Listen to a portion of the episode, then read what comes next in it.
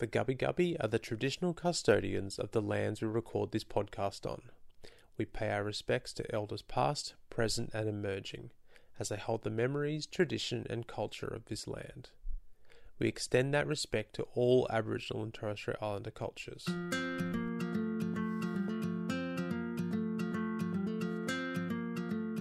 Hello and welcome to the Milkshakes for Mali podcast, where people who have needed blood thank the donors who have saved, prolonged or improved their lives.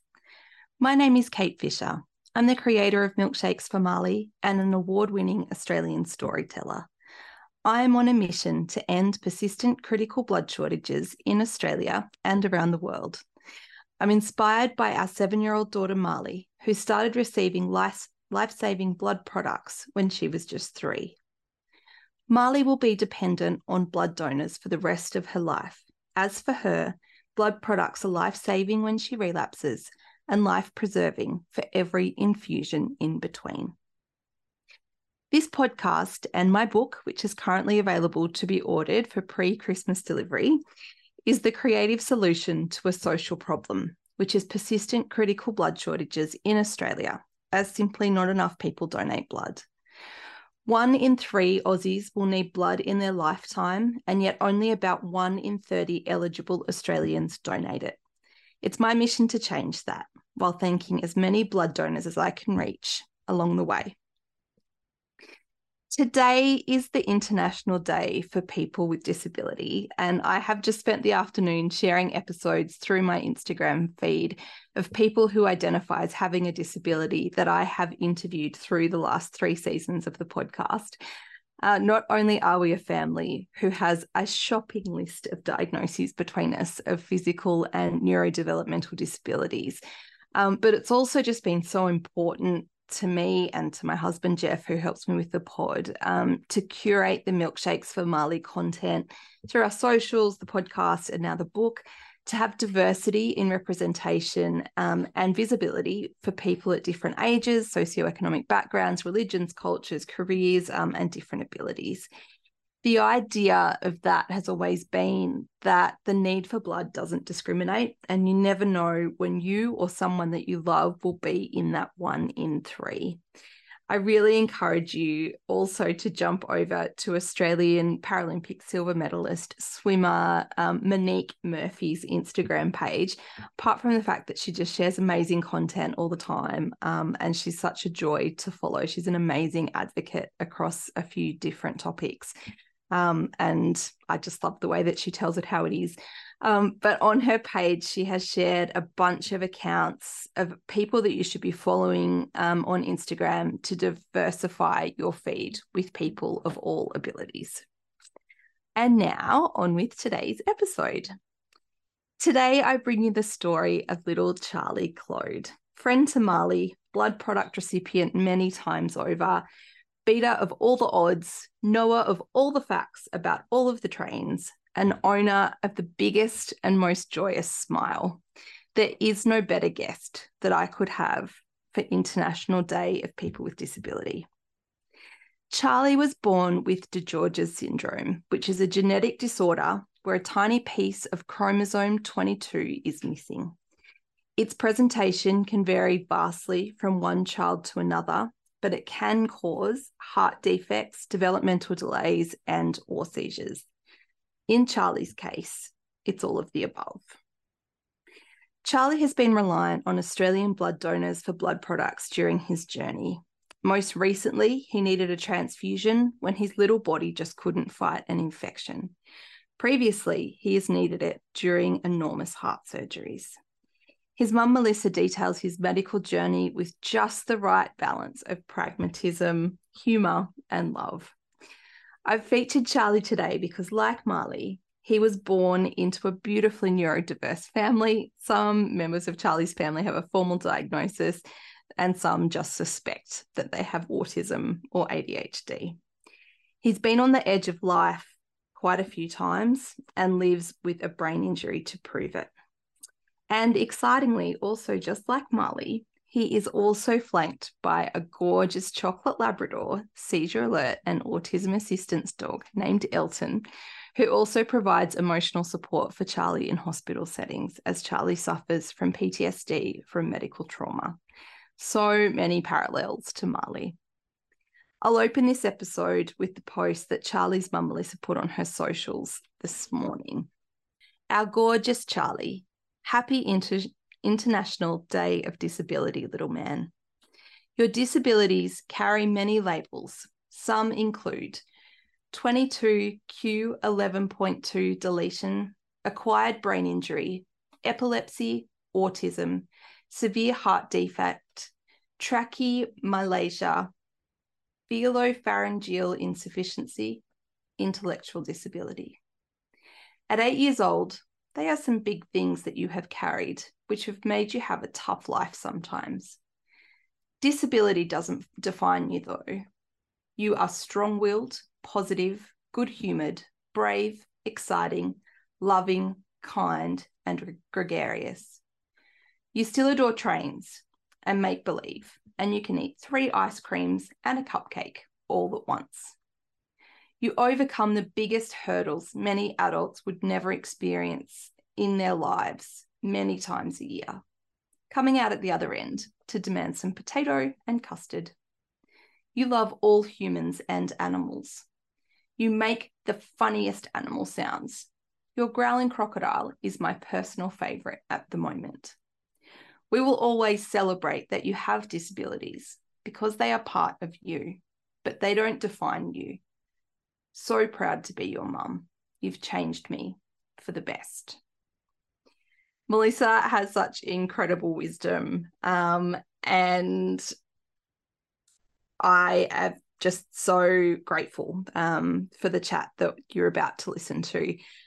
She's an incredible woman, and on this International Day of People with Disability, and thanks to the incredible Australian blood donors who have saved Charlie's life, I give you my chat with Melissa Clode.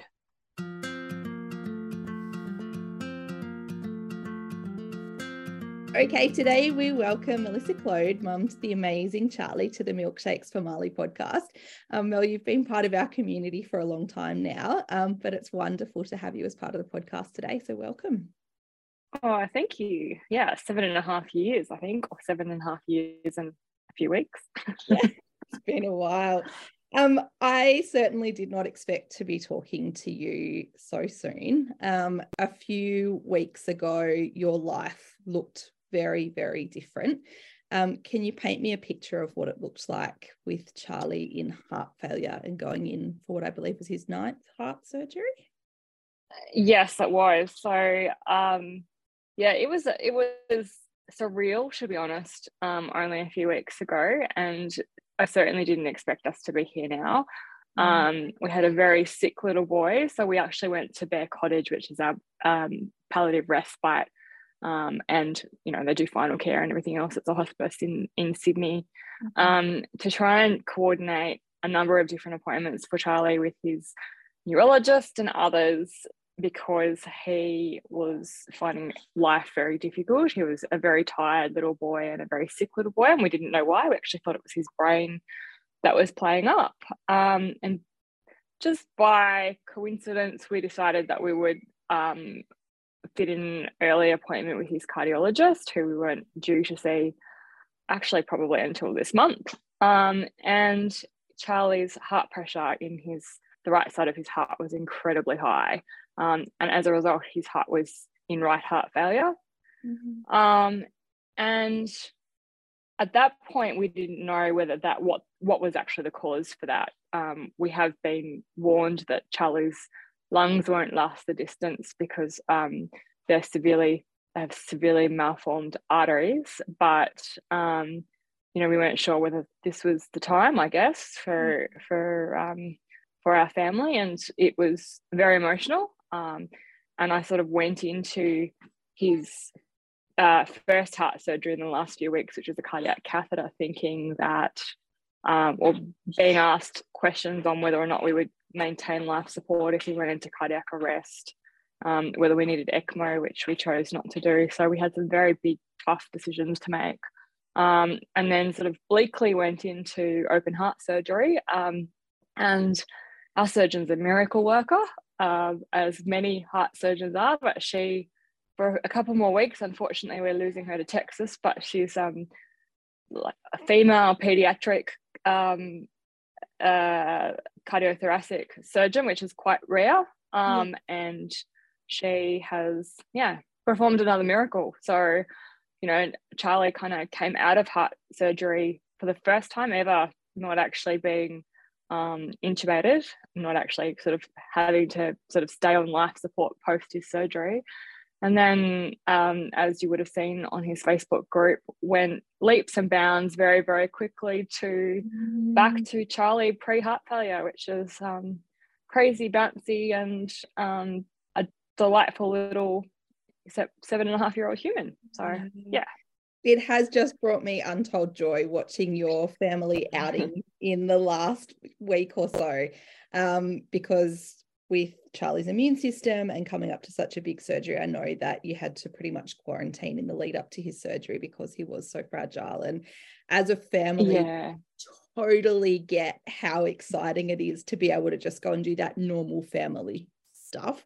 I saw photos of you guys, I think it was at Cockington Green, on a train, and I know how much Charlie loves his trains, and just that freedom and that joy of being able to go out on a Saturday morning, get a coffee and do a normal family activity, those things that so many other families take for granted. Those moments of joy are just so special to families like ours. Oh, absolutely. Even funny, but like we took him to Coles or Woolies for grocery shopping so he could choose some of his own stuff. I don't think we've done that for like since pre-COVID. Yeah. We've actually spent, you know, all of COVID isolating because there was a significant concern around what that would do with his fragile little system. And then we've been in and out of isolating from having multiple seizures and in and out of this. And then suddenly it's like all of that's lifted off. We've got a reason. And that's been, you know, sort of momentarily resolved. He's actually home this week. He's done 4 out of 10 days of school this fortnight, which is pretty normal for him, but he's home with a normal kid cold, and it's a pretty significant one too. I think it's adenovirus, so we'd normally get lumped in hospital for 3 weeks with adenovirus, 2 or 3 weeks, and he's just being normal kid sick, which is really nice. I mean, it's not nice to have a kid with fevers and needing Panadol and things like that, but you know, no extra support, no extra hospital. It's great.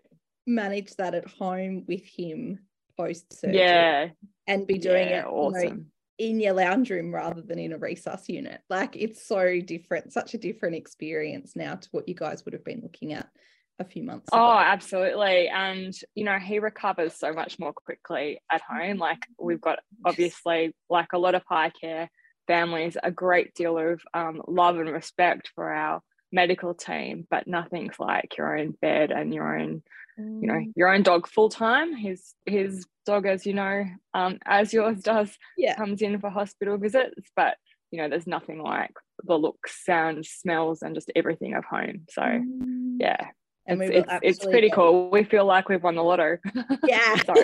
We will actually get into that a little bit later in the episode about there is so many points that have been so similar and so many experiences that Charlie and Marley have had together. And one of those is the support of their assistance dogs who can do seizure support, but also provide that autism assistance and emotional regulation for little people like ours that are so complex, have spent so much of their lives in hospital. And Marley does have a formal diagnosis of PTSD from medical trauma now, not surprising at all, given what she has been through. But that is a big part of the reason that I've set up my child-centered play therapy practice, is to be able to offer play therapy to those children who have experienced that trauma, but outside a hospital setting. The play therapists are so brilliant that we have had contact with in our time in hospital. So I went back and retrained, and that's what I'm doing up here part-time now. Oh, it's such a wonderful, like wonderful career. And to be honest, some of the play therapists that we've had recently, our team has expanded a bit in Canberra. We've got a plans and navigation service now, and so there's play therapists connected with that as well. But, you know, just some of those moments where I was falling apart, Charlie was falling apart, and it was play therapy that kind of really picked it up. Even during COVID, we had video conferences with our play therapists. Yeah. You know, it was phenomenal, but yeah, not enough in the world. So I am very glad that you're feeding that's your calling. It is, and so much of it. And you know, we saw that so much, particularly after our very touch and go, very much coming to what we thought was the end of Marley's life a few years ago. And even the way the play therapist, I think this was the experience that really had my heart set on doing it, was being able to get her to articulate through her limited language, but some of her experiences that she had in those near-death experiences, normalize it. The play therapists were then able to communicate back to us and say, this is absolutely normal for kids who are on the edge of life. This is something that we hear all the time. And being able to translate that as a family, it's just helped us all so much. So yeah.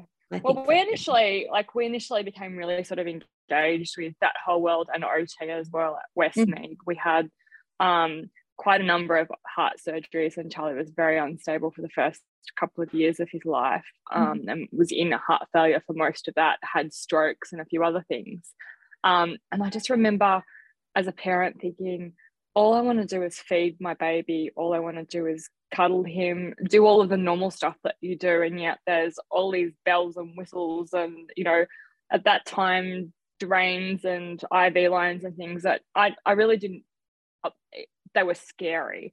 And you know, the team at Westmead, like everyone else seemed to be an organ, so to be like, you know, we're coming in here, we're looking at your brain, we're coming in here, we're looking at your heart, we're looking at your respiratory system, like you know, everyone had a very, very important job in our team, but Charlie was still a child in amongst all of that, and a baby, and a growing baby. And we had a wonderful person actually who encouraged us to get him on the ground. So we sort of pulled out a play mat, and in these tiny little old-fashioned style bed areas of Westmead, opened up a mat and put all of his toys down and put some paint down and got him pressing with paint and things. I was sort of only a few months old. And that sort of changed the way we did hospital as well, like looking at it and always thinking, you know, first and foremost, he's our son, he's a little boy, and then all these other things happen around us. It's a very difficult transition to make, but very important, I think, like from going, all right, well, we're here, you know, with some people in an acute setting, you would have seen through lots of your admissions, the parents that we have next to us that kind of come in and out, that have like a really big emotional roller coaster because their child might have bronchitis and might be suffering RSV or something, but then they get better and they leave.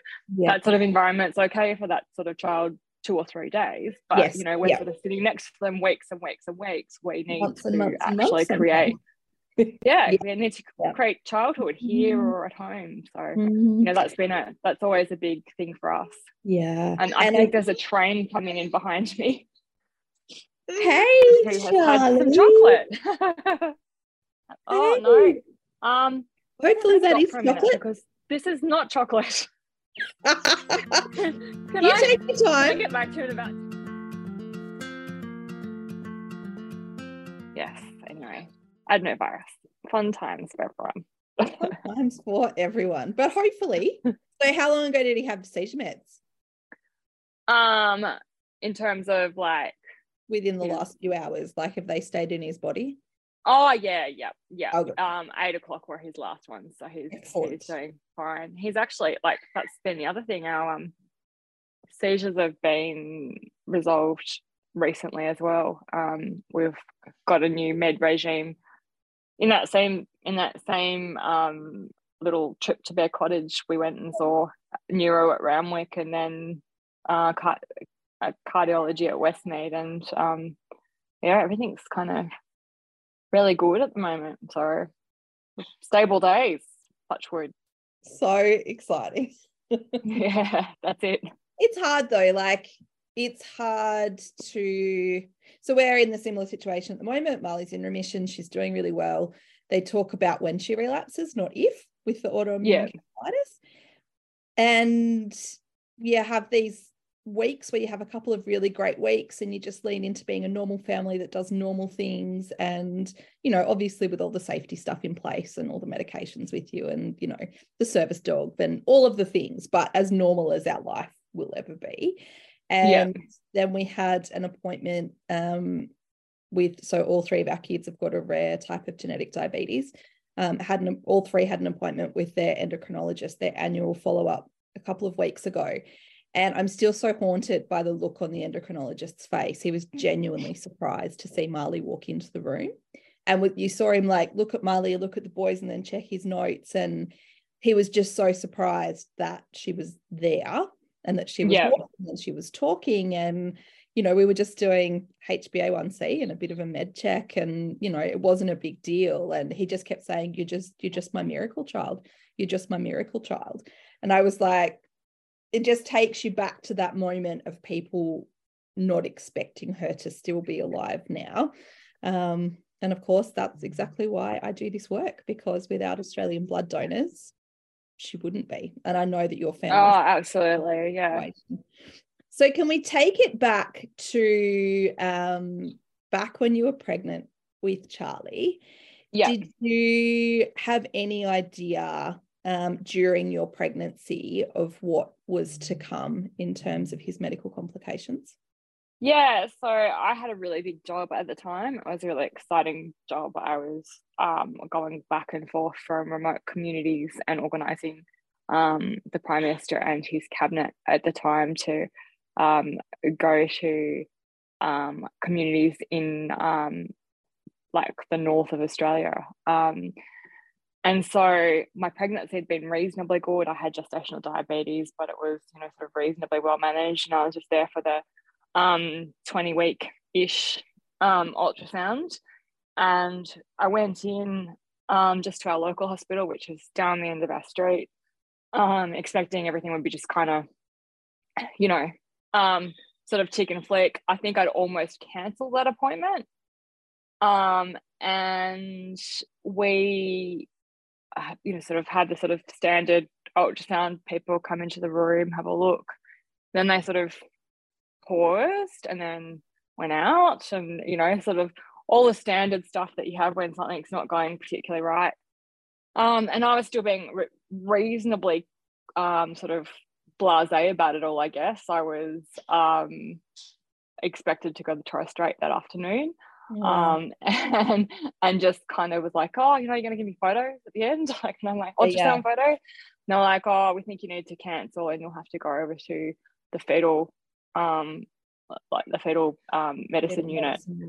That was something we just can't see with your baby's heart.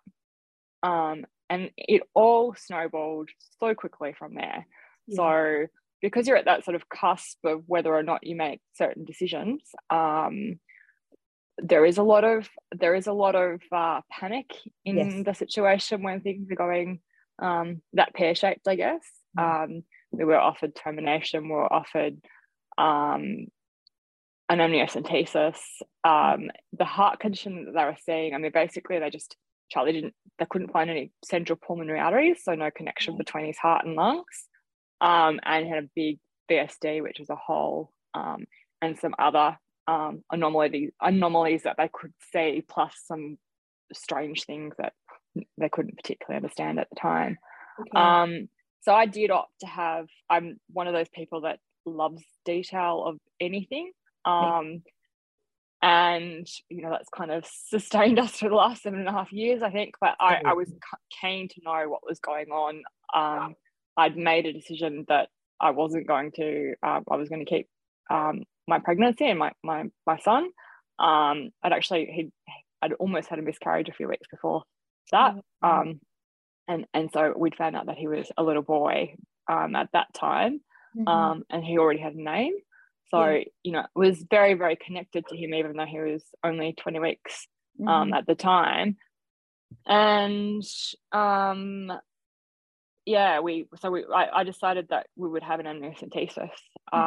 And then the next thing was, like, Charlie's actually our sort of third planned child.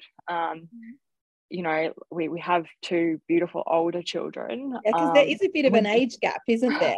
There is. The age difference is so well, our older children are 21 and 20 at the moment, so yeah, quite a big age difference, like mm-hmm.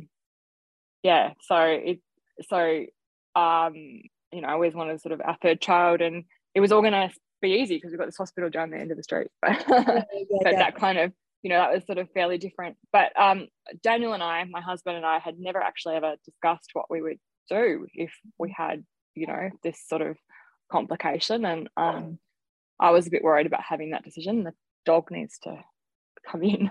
Hey, Elton. Sorry, I'm just gonna have to go get Elton. Totally fine. Our latest thing, I don't know if you can still hear me, our latest thing is Charlie's got the ability to open and close doors, so he's just constantly letting the dog basically circle the house. So let's Elton out. Elton does a circle and then goes back to Charlie. Yep, good. This is good. This means that he's connected. Yeah. Anyway, sorry about that. That's okay. Yeah, so I'd never actually sort of had that discussion with Daniel about whether we would terminate or keep a baby, but I had this kind of really strong connection, and I think I fell in love with my husband all over again when we had that discussion. I was like, of course, like, he's our son, you know, we need to look after him and protect him. You know, that was pretty phenomenal that we were on the same page. So yeah, I had the amniocentesis, and that confirmed that he had a genetic condition called DiGeorge syndrome, 22q11.2 deletion is sort of its technical term. And that comes with like a massive spectrum of disability related things that, you know, were also equally as daunting as his heart condition. So I guess we sort of went in, the biggest part of our grieving was probably that last 20 weeks of pregnancy. We had to move to Sydney before I gave birth to Charlie, to be close to a hospital that could operate potentially as soon as he was born, and, you know, sort of upheave our kids' lives too. They had to go to the school at Westmead Hospital. You know, like, things became chaotic, and it felt like there was almost going to be no point, like, right up until the day I gave birth. I mean, there was millions of appointments. It was just like this whirlwind of going between Sydney and Canberra, and, you know, my diabetes got worse and ended up being insulin dependent, probably because of part of the sort of stress of it. I was still working and finishing this massive big project that I had, which was probably keeping me going emotionally, but it was a whirlwind. And I guess the night before I gave birth, so we're at Children's Hospital Westmead, and we did a tour of the little NICU, the surgical NICU at Westmead, and they said, oh, we'll see you in on the 10th of November. And it was quite a few weeks before he was born. And I said, okay, no worries. And I spoke to our cardiology team. They're like, oh, no, we haven't made any decisions yet. And sure enough, like a couple of days before the 10th of November, they're like, oh, he's right to go now. We're going to induce you. So, you know, so it's all sort of very planned based on what medical intervention needs to happen and what's available and who the surgeons are and what time it all sort of happened. So the night before, they put me into, I can't remember the name of the unit, but it was a it's basically a unit where they put high risk pregnancies and early birth. So, you know, I spent the night listening to another woman wail because she was dealing with the loss of her baby, and I was in a unit where there was, you know, a number of people miscarrying in very sad circumstances or experiencing stillbirth. So, you know, that night before felt really sort of bleak, and I thought, this is going to be me tomorrow night. I'll be back here with my baby, and actually it was completely opposite. Had a beautiful birth at Children's Hospital Westmead. That there seemed to be like a raft of people in the room. So our kids came, my husband came, my sister came, and then it got fuller and fuller. There's a team from the NICU, there's people coming to visit from the Westmead surgical side of things. Westmead adults and children are like a kilometre apart. There's this big long corridor that sort of, so that sort of distances them. So the NICU is where they stabilise, like at the adults hospital where they stabilise babies, and then they walk them along this 1 kilometre corridor to the Westmead Children's Hospital NICU, which is the surgical unit, Grace. Yeah. The surgery for neonatal care. So, you know, all these people just kind of kept going, and machines, and we, you know, joking, the, you know, machine that went ping kind of came into the room, and things to warm up a baby. And Charlie was born, and he cried like a baby. He looked like a baby. He, you know, was absolutely perfect, and doing all of that. His APGAR scores were perfect. And it felt like this whole thing had been a complete farce. And he's, you know, been sort of surprising people. Was able to fall in love with this baby. And it's been like that ever since. There's been a roller coaster, but, you know, for the most part, in such a good way. Like, people often sort of see our lives when we're in chaos and calamity, but most of Charlie's childhood's been a perfectly, you know, normal and beautiful childhood. A few weeks after that, so, you know, it was all like this kind of, again, a bit like now, this kind of honeymoon period. We sort of seemed a bit useless hanging around the hospital. I think we had the record at one point for having the most admissions to Grace, to the Centre for Newborn Care, because they only usually admit people once. And then, you know, newborns aren't newborns anymore, but Charlie kept having a little sort of episodes of things, like he'd have blue spells, and he'd go from being really, really good to just, you know, his heart rate skyrocketing and his saturation going down. And so, like, all of that was, you know, all just by the by. We decided that with our medical team decided that we could go home and let Charlie grow. So Charlie was 3 weeks old. We came home, and we had these beautiful days. It was a summer in Canberra, which is just gorgeous, the beginning of December, where we just, again, sort of had some newborn time with our kids and our family. And the day 6 of being home was, he was just looking a bit dusty, and guy was trying to breastfeed, and he had an NG tube kind of in and out, but he just wasn't sucking properly. And again, it was one of these things where it's like, I don't know, like they said, if he's blue, present to hospital, but how blue is a blue baby? Like, you know, we're talking, he had saturation between like 60 and 80, so like it's 50 shades of blue, like, you know, it's really hard in reality to say, okay, well, this kid's, and you sort of feel like, I felt like I was always a bit of a hypochondriac or something, even sort of seeking help with Charlie. So, you know, touch and go. We sort of went to IKEA, and then we decided to go to the hospital with Charlie. So he had his little IKEA trip, and we went in, and very casually we were trying to find where we should go. We went into day stay, which is the number we'd been given. We didn't have a paediatrician or anything yet because we were new back, and they put his saturation monitor on his foot, and he was saturating at 30. Oh my God. And then I was like, no, that can't be right. Like, it must be your monitor. Like, you know, the monitor, get a new probe. The monitors here are not as good as, you know, they can't be as good as Westmead. So we had a probe put on his other foot, and then a probe put on his hand. And then at that point, I'd rung the heart centre and said, you know, what do I do? Like, we're here with nurses who don't know Charlie in day stay, what do we do? And they said, it can't be that low, like, try and warm him up. So everyone was trying to warm him up and do things, but no, he was saturating in the 30s. So the situation again escalated really, really quickly for Charlie. He they put some oxygen on him, not really, I guess, that, you know, doing the first aid side of things for a baby that is likely to pass away, not really sort of necessarily considering all of the complications of his heart, and that closed his airway up.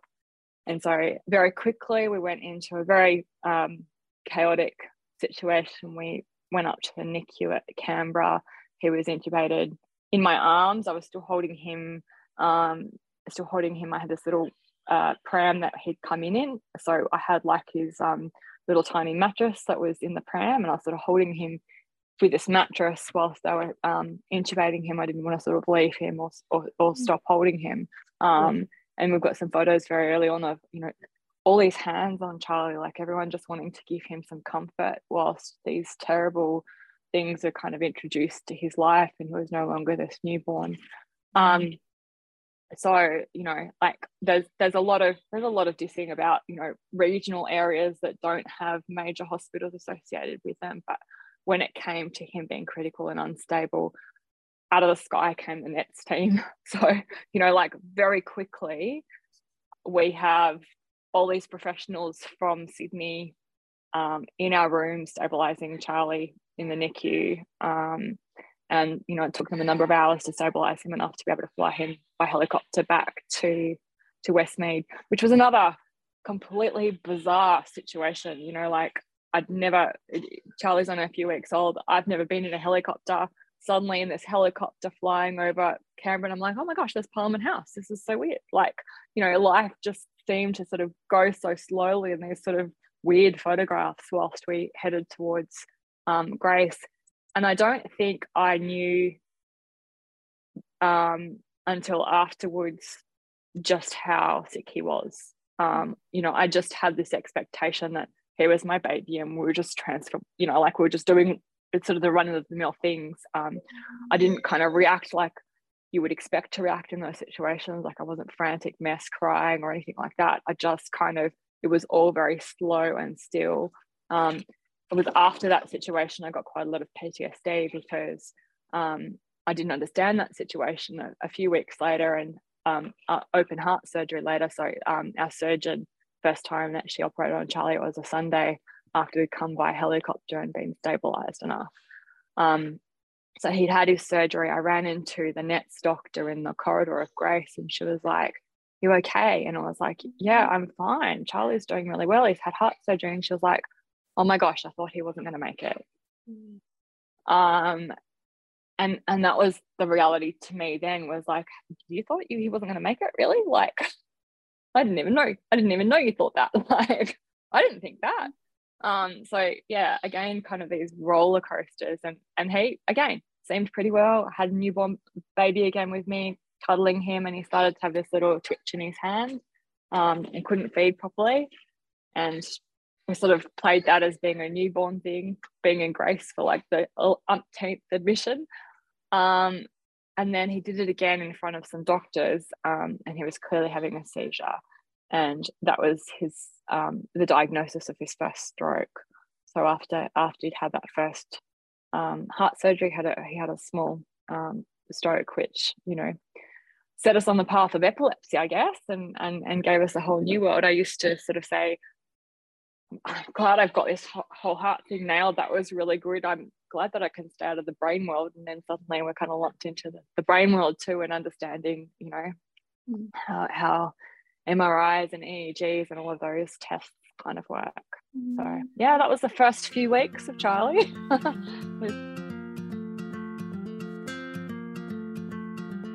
There was one time where it was raining at Westmead and we had a really dark time. I think it was, Charlie's had a number of strokes now, probably 3, including the one just in his last heart surgery, but there was one that took away 20% of the volume of his brain, and it was a watershed one due to him not having enough blood pressure during a surgery. And that was probably the only time where I was like out, and we'd been in hospital for so long, and I felt that sort of moment of like the air outside. Like people talk about being institutionalized, you've been inside for so long with the air conditioning and with the smells of hospital and everything else, and gone outside and it's raining and there's air, and it sort of hit me almost like a nausea feeling. Like it wasn't a good feeling. It was an overwhelming feeling. I remember saying to my husband then, like, where are actually those parents? And he's like, what do you mean? I'm like, the parents that everyone feels sorry for in PICU, you know, the parents that we look at and go, oh my gosh, like we're them. Like that was probably the only time where I was like, I actually feel like, you know, it's a bit of a diabolical sandwich here. We've got nowhere else to kind of nowhere lower should go, really. But for the most part, yeah, it's you know, it's an uncertain world, I guess. I remember on Marley's first PICU admission, it was around the time that they were doing the Gold Telethon at the Sydney Children's Hospital in Randwick. And, you know, you've got the morning rounds, or the parents have to get out of PICU. And during those rounds, they let us know that the Wiggles would be coming through as part of the Gold Telethon. And I had two moments. One of them was, oh my God, Marley's going to be so excited to meet Emma Wiggle. She was intubated in an induced coma at the time, but you don't think about it in that way. Yeah. And I went to get a coffee, and they were running the 24-hour Gold Telethon thing on one of the TVs near the cafe downstairs, and had that moment of looking at the telethon thinking, oh my God, those poor families, it must be so horrible to have a critically ill child long-term hospital stays. And realising in that moment, it was so far removed from my identity and what I thought was for my family, and going, that is our family. Like, they are doing that for families like ours. Like, my child is in a paediatric intensive care unit in an induced coma. She can't breathe for herself. Status epilepticus seizures are prolonged. Like, this is us. And I'll never forget, similar to what you're saying about walking out and that feeling of the rain, I'll never forget where I was standing, what I was thinking, and that feeling of just having the air sucked out of your body and just going, this is our reality now. This is where we are. And look, for the most part, I don't feel like, I feel like even in the high care world, like we're a bit of an intruder, you know, like we're kind of an invader. It's like, even when we're in high care, or, you know, we have these kind of moments that sort of remind us all the time, but I don't feel like, I feel like, you know, we've got to help X person. Like, even when I was talking about the baby with bronchitis next to us, I'm like, oh my gosh, they look like they're really struggling. Can I get your coffee? Like, you know, I just don't feel like we're the ones. And it happens, like, you know, I guess in situations like Charlie attends a specialised school, and when we kind of go there and I look at him and how he copes compared to some of those other kids, and realise I actually have a kind of coping less than some of these other families. Or you know, for me, it happens a lot in the sort of special needs. We go to a cycling class for kids with disability, and I realised then actually we're kind of we're pretty out there on the spectrum of you know, some of the worst, the sort of harder things to kind of deal with. But yeah, for the most part, it doesn't feel like that at all.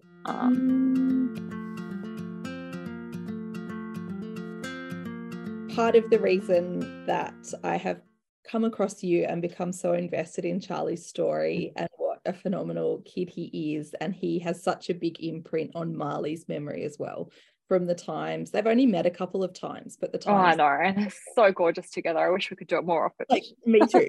So gorgeous together. Marley remembers Charlie really, really clearly, and you provide the most incredible support through telling your story and being so authentic in the way that you tell your story, but particularly through the high care needs community within Australia, and the way that you've created that community, you've offered that support and platforms for information sharing for those families as well.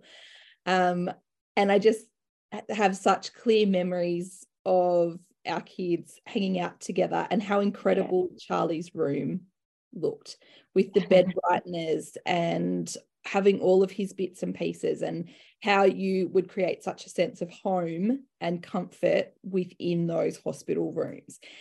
And in Canberra, you organised for a lot of that stuff to be delivered to Mali as well. And I know that you've supported lots of other families through, you know, campaigns for bed brighteners at Westmead Hospital and all of that kind of thing.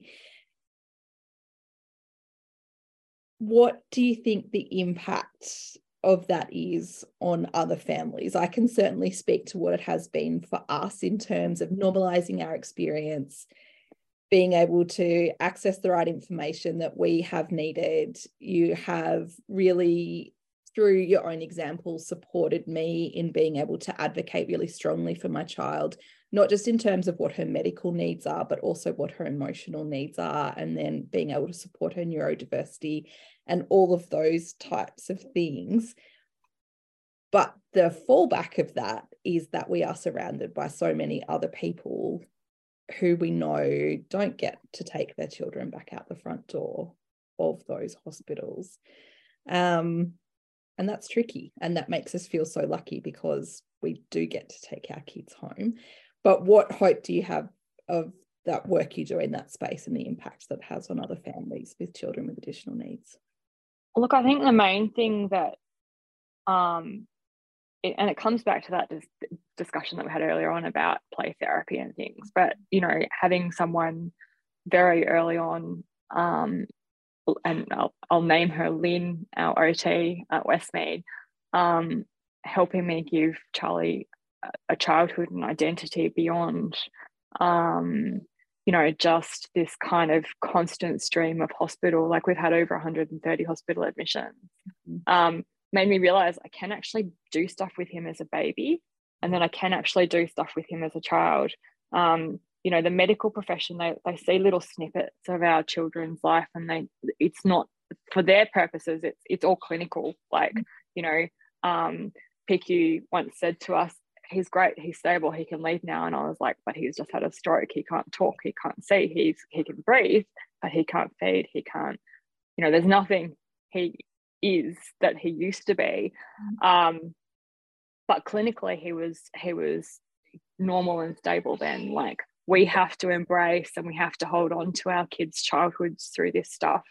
And I do see, like, one of the things that we did in our high care group, and I'll get to sort of talking about how we even set up the high care group to start with, but one of the things that we did was try and figure out nicer ways to put NGs on. Like, you know, this tape was hurting our kids' faces, having this big thick brown tape that smells like, I don't know how to describe how Leuko smells, but it smells like hospital, smells like PICU, on our kids' faces all the time. And someone was like, oh, I've tried this, like, physio tape that's cotton, and then so we tried the rock tape and it was amazing. So we managed to get rock tape to donate a couple of rolls to a hospital, which we kind of cut up into nice little bits, and then Westmead started to use it and the group started to use it, and everyone's using rock tape. And then there's a few other little businesses that have come along, and there's other types of tapes that aren't this kind of disgusting smelly stuff that, like, rips skin layers off. But you know, the clinical provision of that is very appropriate for a child that's going to need that type of assistance for a few weeks. It's not appropriate for a childhood, and being able to understand, I guess, that we can do anything with our kids because they're their mums. Yes. Like, it's pretty liberal in a world that's not actually, that's quite controlled for us medically. Yeah, that component's pretty liberating. Absolutely. So, you know, going in PICU right after heart surgery, can he have his own pillow? I remember seeing a mum that was she didn't have English as a first language, and she came into her newborn baby, who was a baby that required heart surgery the day after it was born. A severe condition called hypoplastic left heart syndrome, which a number of our friends in our group share, but it's a rare condition. And she looked at her baby at a distance, like closer to me than she was to this little baby, and she stood there for a little while, and then she walked away, and then in the afternoon she came back for another visit. And I said to her, you can touch your baby. And she didn't understand what I was saying. I was like, touch, like, go over and touch. And I was showing her, like, on Charlie, who at the time had complications from his surgery, so his chest was still open. So, you know, she could see that, like, I was doing stuff with him, and she did, and she melted. Like, it was beautiful, sort of seeing that moment. Like, she was like, oh, thank goodness, you know, like, but it was scary. And there's not enough people around, I don't think, to tell people, particularly new parents, to the situation. You know, we have, as you guys came into the situation, not from birth, but from older, there's not enough people to say, still your kid. Like, yes. You can still cuddle, kiss, you know, comfort. The night before Charlie's surgery at NICU, and I am public about these things because I'm passionate about these things now, but the night before our surgery, where we thought he was, well, where the nurse in hindsight told us that she thought he wasn't going to make it, I remember saying to the nurse in Grace, and by then I had quite a lot of PTSD from the helicopter flight and intubation, everything else. Yeah. Can we hold him? I want to touch him. I want to hold him. And I'd had the, unlike other newborn families who had surgery early on, I'd had the sort of first 3 weeks of being his mum. So like suddenly they'd taken him away, put him all clinically, and, you know, he was intubated. He had a million tubes and a couple of Christmas trees full of lines and things. And she was like, well, yes, but we're going to have to get a team to actually kind of set him up. And if his heart rate changes or his oxygen changes, we need to take him back, so it'll only be a couple of minutes. And so I was fine with that, but, you know, equally scared by that. I didn't want to kind of make him worse. And they put his little body onto me, and it was, you know, sort of kangaroo care type thing, and his heart rate went down. And so I held him, and, you know, Daniel got to sort of touch and hold him as well, and, you know, it was sort of 5 or 10 minutes. And they said, and I said, so, you know, it's been 5 or 10 minutes, like how much longer do I have? And they said, his heart rate's gone down, you can hold him like that as long as it stays down for as long as you want to. And so I sat there for about 8 hours until his surgery, just holding him still. And, you know, that's something that I felt I needed to advocate for, but a lot of people are scared of doing. Yes, and we've got to get past that, you know? And sometimes even if you ask the question and the answer's no, at least you understand why the answer's no, or it's not, you know, you might not get all of the things that you've requested, but there is something similar that you can do. You know, even if you couldn't actually get him out and hold him, you know, could you put your head in next to him, or, yeah, or do a little bit of care, like mouth care or something. Absolutely. Like, there's things that parents can be involved with that just seem too foreign and too scary, but actually they're so important. They're as important for, if you're not used to being involved in that medical environment. Like, I think about the way that we interacted right at the start of this compared to the way that we just do it now, where we just let everyone know exactly what's happening. And I think, you know, I was only talking recently to some parents who, you know, have newly had their child diagnosed with autism, and I said, if I go into a medical setting, you know, we do tend to, as medical parents, I almost give handovers like nurses do, but that's fine. I know, this is Marley, she is 7, she has a beautiful neurodivergent brain, she is autistic, and that means that there won't be, you know, I know that you understand that you won't do anything to her or touch her before you let her know what's happening, and you will explain things to her, and we always give choice to her whenever we can. We're all on board with that. Okay, awesome. Yeah. We'll proceed with the appointment. And it's, you know, it then gives her permission to advocate for herself into the future.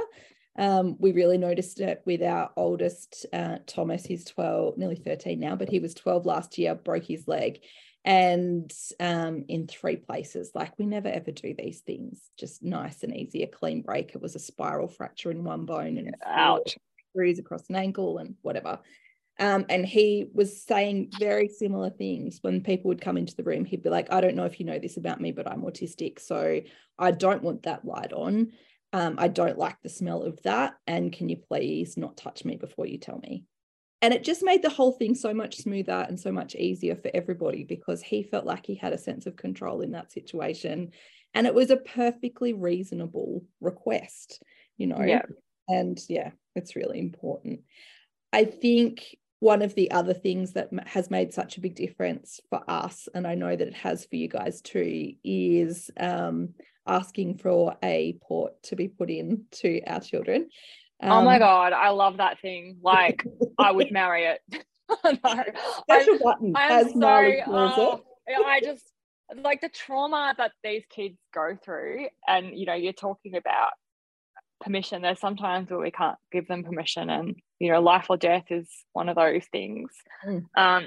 But the amount of times where we've been in a situation where it's been 3 o'clock in the morning and I'm holding my child down, not giving him permission to move, when, like, it's not actually the pain that's hurting him being autistic, it's actually the holding and the, you know, sort of lack of his own capacity to do something. Like, the amount of times that I've done that, and I just feel like I wish I'd known and advocated about that a lot earlier. I wish that the medical profession was able to understand just how much difference it makes and embrace it. I couldn't believe last time we went to Westmead, every time we needed an intervention with the port, first of all, came out of open heart surgery and the port was capped, and he had two lines in, and, you know, the central lines and stuff as well, and they were like, oh, we need to take out the line. Like, they'd used it for anesthetic but then had just, like, capped it off.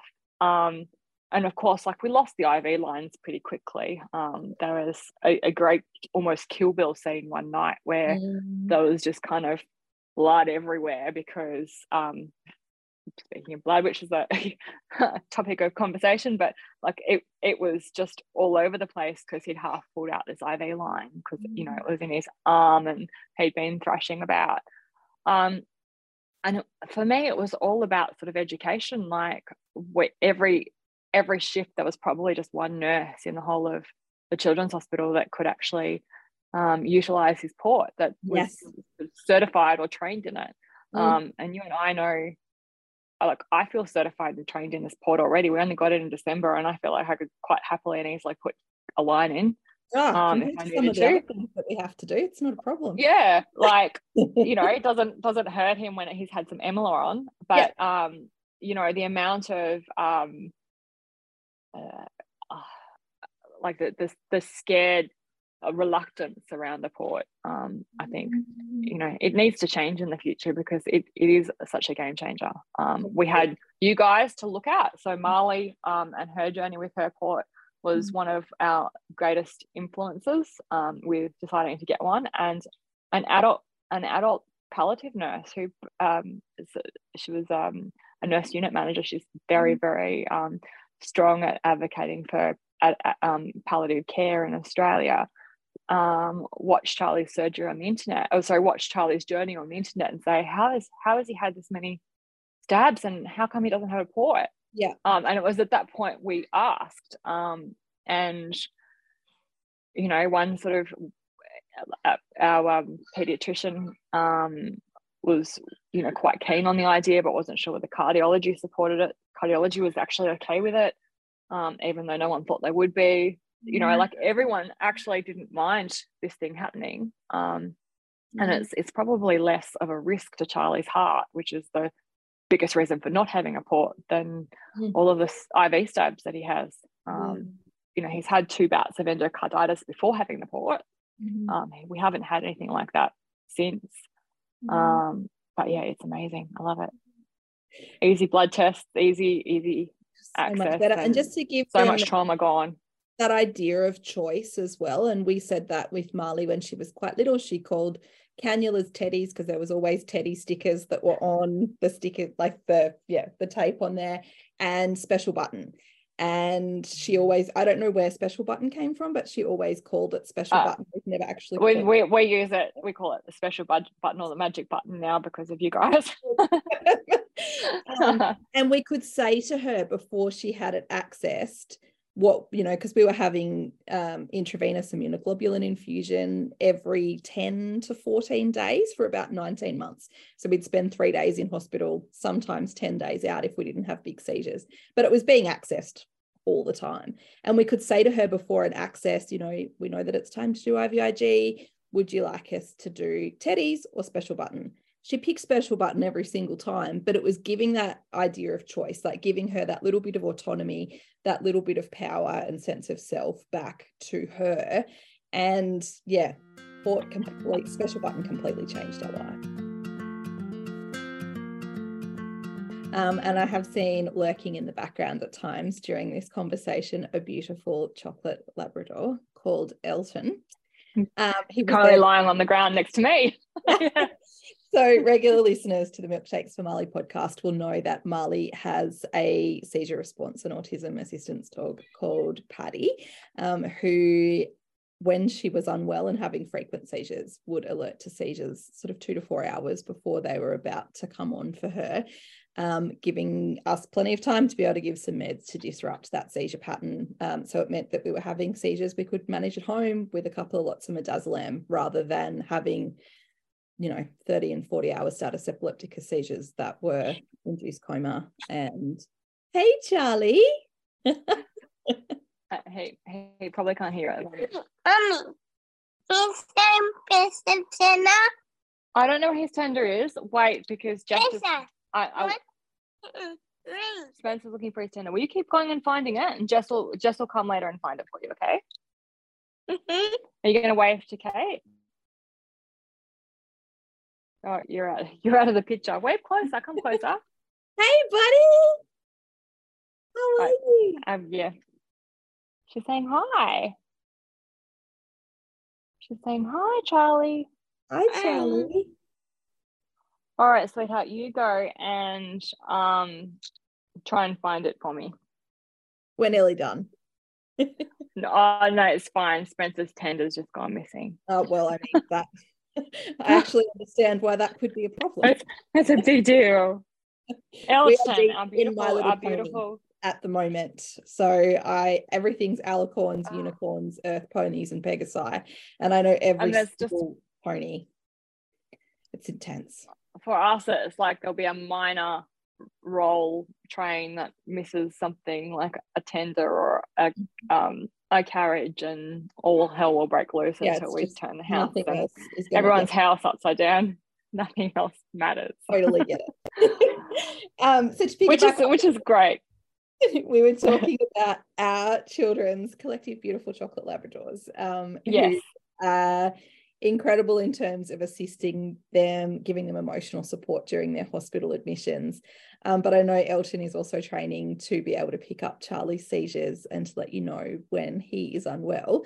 Can you tell me the difference that Elton has made to Charlie's life and to your family? Yeah, well, definitely, again, with thanks to your influence. And also the influence of some of the Labradors that we've seen around, at Ronald McDonald House and other settings such as that. Charlie's thrived for a very long period in a household of pets. Mm-hmm.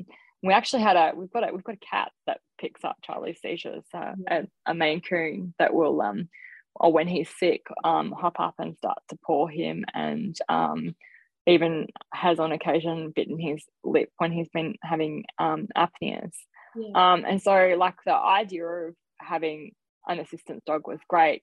In Charlie's seizure, Charlie's seizure type is such that he stops breathing and requires respiratory resuscitation. So we don't use Elton. He still needs one-on-one eyes on him most of the time, or like what I'm doing at the moment, I can hear him playing. If he was to go silent, then I would pause, but for the most part Charlie uses hospital monitoring as his seizure monitoring, so he's on nighttime hospital monitoring, but I wanted to be able to have an assistance dog for Charlie for a few reasons. The first was that I wanted him to be able to have that option later on in life, being positive about there being an adult journey for Charlie, because whilst that's not necessarily his prognosis now, hospital, those type of things have been proven wrong, sort of getting him into the understanding of how to work with an assistance dog, but then actually the real sort of underlying attraction to the whole concept was the assistance with trauma, and the experience that he has from being in hospital, sort of over 130 admissions, has really sort of taken its toll on, as you sort of spoke about, PTSD, being able to find a safer way to make ED and resus particularly feel like it's part of his life. Yes. It hasn't felt like a safe space for a long time for him. ED in Canberra's actually been working really hard to try and change that for us, but it's still, you know, we're often not in the pediatric part of ED, we're often the adult part of ED. He's experienced an adult pass away next to him, he's experienced arrests, he's experienced, you know, all the trauma that you experience in resus with other people around him. So sort of being able to close his world a little bit with a dog was one thing, and you know, just having a buddy around. Elton popped into the scene, and they sort of temperament tested him and thought that he was going to make a good dog. And you know, we knew that because, as you know, dogs can't be trained to detect seizures. They have to have an innate ability to be able to do that. You can then train that ability. Yeah. And so we knew that there was a big risk that wasn't going to be possible because of that, but that wasn't our primary thing. There was other things around Charlie's other disabilities and things that we could utilize a dog for. But Elton was home. I think he was 9 weeks old, and he was in Charlie's room. We decided to crate chain him right next to Charlie's bed, and then when he was big enough, he goes up on the bed and down on the floor and sleeps with Charlie. And we heard this frantic barking, and my husband and I are in the room next to Charlie, and Daniel sort of said, what do we do? And I was like, well, we're supposed to ignore him when he's being a little bit naughty and just see how he goes. And then like 40 minutes or so later, Charlie had a seizure. And that was the first time he alerted. And he's done probably about 70 or 75% of his seizures. Like at the moment, he's a bit of a teenage adolescent pighead, and he'll be like, oh, no, I'm too tired. Like, whatevs. Or he goes the other way. He Charlie had a seizure just before we went to Sydney recently. And Elton, he does a couple of things during Charlie's seizure. Like, in addition to learning how to alert, he also hops over Charlie's body and applies deep pressure, because Charlie jerks quite a bit and feels like he's falling when he's postictal. And so he'd done all of that. He'd been the goodest boy, and then the ambulance came because Charlie still wasn't stable and he was still out of consciousness. And the dog's like, I'm so good, I've just done my job, look at me. And I'm like, oh, now I have to put you out and kind of punish you for because you can't be near the ambos because you're so excited. So he gets very excited about, and then there was, you know, another time where he got so excited that he'd done his job properly that he actually jumped on Charlie. So, you know, we've still got some things to iron out. It takes 2 years of decent training to actually rear a proper assistance dog, and he's only 12 months this month. So, you know, we've still got another 12 months to really sort of train, but he's doing very well, and it's been so lovely how supportive our hospital's actually been of our journeys. 9 heart surgeries, 130 hospital admissions. Is there 3 strokes? They're the hard bits. Any way that you can put a number on the amount of times that Charlie has either needed blood products or that they've been the safety net for the surgeries that he has needed? I think it's been a few times where he's had his open heart surgeries and he's been on bypass where he's had blood products. I don't actually know a number. That's really hard. Like, probably every time we go to hospital, it needs to be there as a backup. And I think that was the point of my question, is that people don't realise how often, even if they haven't actually needed blood products during their surgeries, that the surgery couldn't be scheduled and go ahead unless they had exactly the right blood products there in that emergency situation, how often they are waiting on standby. And if the products weren't there, then they wouldn't be able to go ahead with the procedure. So it's quite phenomenal. And just the kind of the thing I was actually really appreciating recently are the people that are are there in that bypass environment actually operating those machines and determining, do I need extra blood? Do I need extra plasma? Do I need this? Do I need that? And then, you know, going out into a PICU environment where they're sort of doing the same with their gas levels and stuff, like it needs to be there because it's part of it, like oxygen and like the sort of basic life support things that we need. So like probably actually using blood products on there a few times. And I usually make a note of trying to take photos and show people like this is actually what actually what it's used for. One of the times that our family used it, I think I mentioned this to you a while ago, Charlie, I went in, it was my sister was giving birth to her son. Charlie had a seizure and went into status in her birth suite and went into high care. And so there was kind of all of this kind of crazy array of people coming into my sister's birthing suite, realizing that they were there for a code call for Charlie instead. And so that sort of all happened for a bit. And then he was settled and stabilized and we didn't need them for him. And my sister hemorrhaged and needed a transfusion. So, you know, you never know, like her birth was beautiful, fairly calm and like, you know, sort of not the crazy Westmead one that I had necessarily, and yet it was in the end. Like you just never know when, and you know it can be. With Charlie it was probably the most extreme scenarios when he's got his chest open and he's in PICU and they're not sure whether they need to put him on an ECMO machine or not. And he needs some extra plasma because he's running low and his levels are all over the place. To you could just go into hospital for something that you feel is kind of fairly run of the mill and you'll need it. You know, it's so important. And yeah, donation of all kinds of things has really touched our family. Like even coming towards like sort of if you don't mind, we'll give a broader plug for all donation, but you know, organ and tissue donation has really been important to our family and friends in recent times.